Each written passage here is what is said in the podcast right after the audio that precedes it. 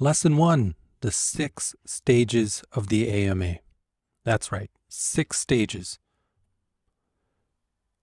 Like I said in my introduction, the six stages of an AMA always happen. Always. Now, whether you're aware that they are happening is another thing. You better be aware that they're happening because if you're not, then there's no way that you're going to be able to influence the success of that stage. First stage, preparation. I'm going to have lessons on each one of these things. Right now, I'm just introducing you to the stages. Preparation. If we don't prepare ahead of time, I can promise you the AMA is not going to be effective. There's lots we can do for preparation. Second is the problem. Define the problem. Most people like to get in and just start talking about their project. Wrong. Think of it like a Hollywood script.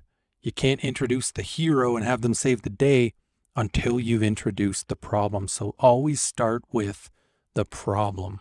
Why did you start a project to begin with? Once we've got a problem, then we can start to talk about a solution. Don't lead talking about yourself. Start with the problem, then the solution. What's in it for them? The common saying is what's in it for me, but you need to be thinking what's in it for them.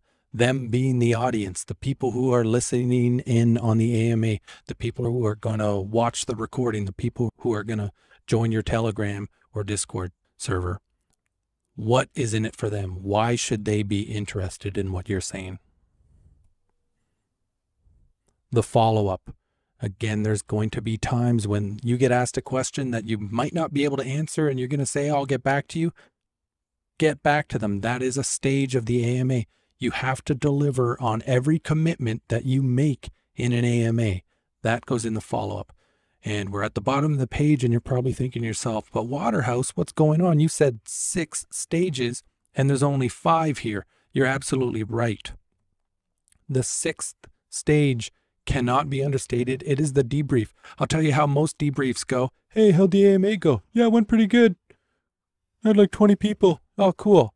That is not an effective debrief. An effective debrief is going back and re-watching your own AMA, listening to the questions that were asked and asking yourself, why did they ask that particular question? Then listening to the answer you gave and saying, was that the most effective way to answer that question and being honest with yourself about how you can improve and do it better next time. The debrief is super important. I would say after preparation, the debrief is probably the second most important phase. That's it for this lesson. Can't wait to see you at lesson number two.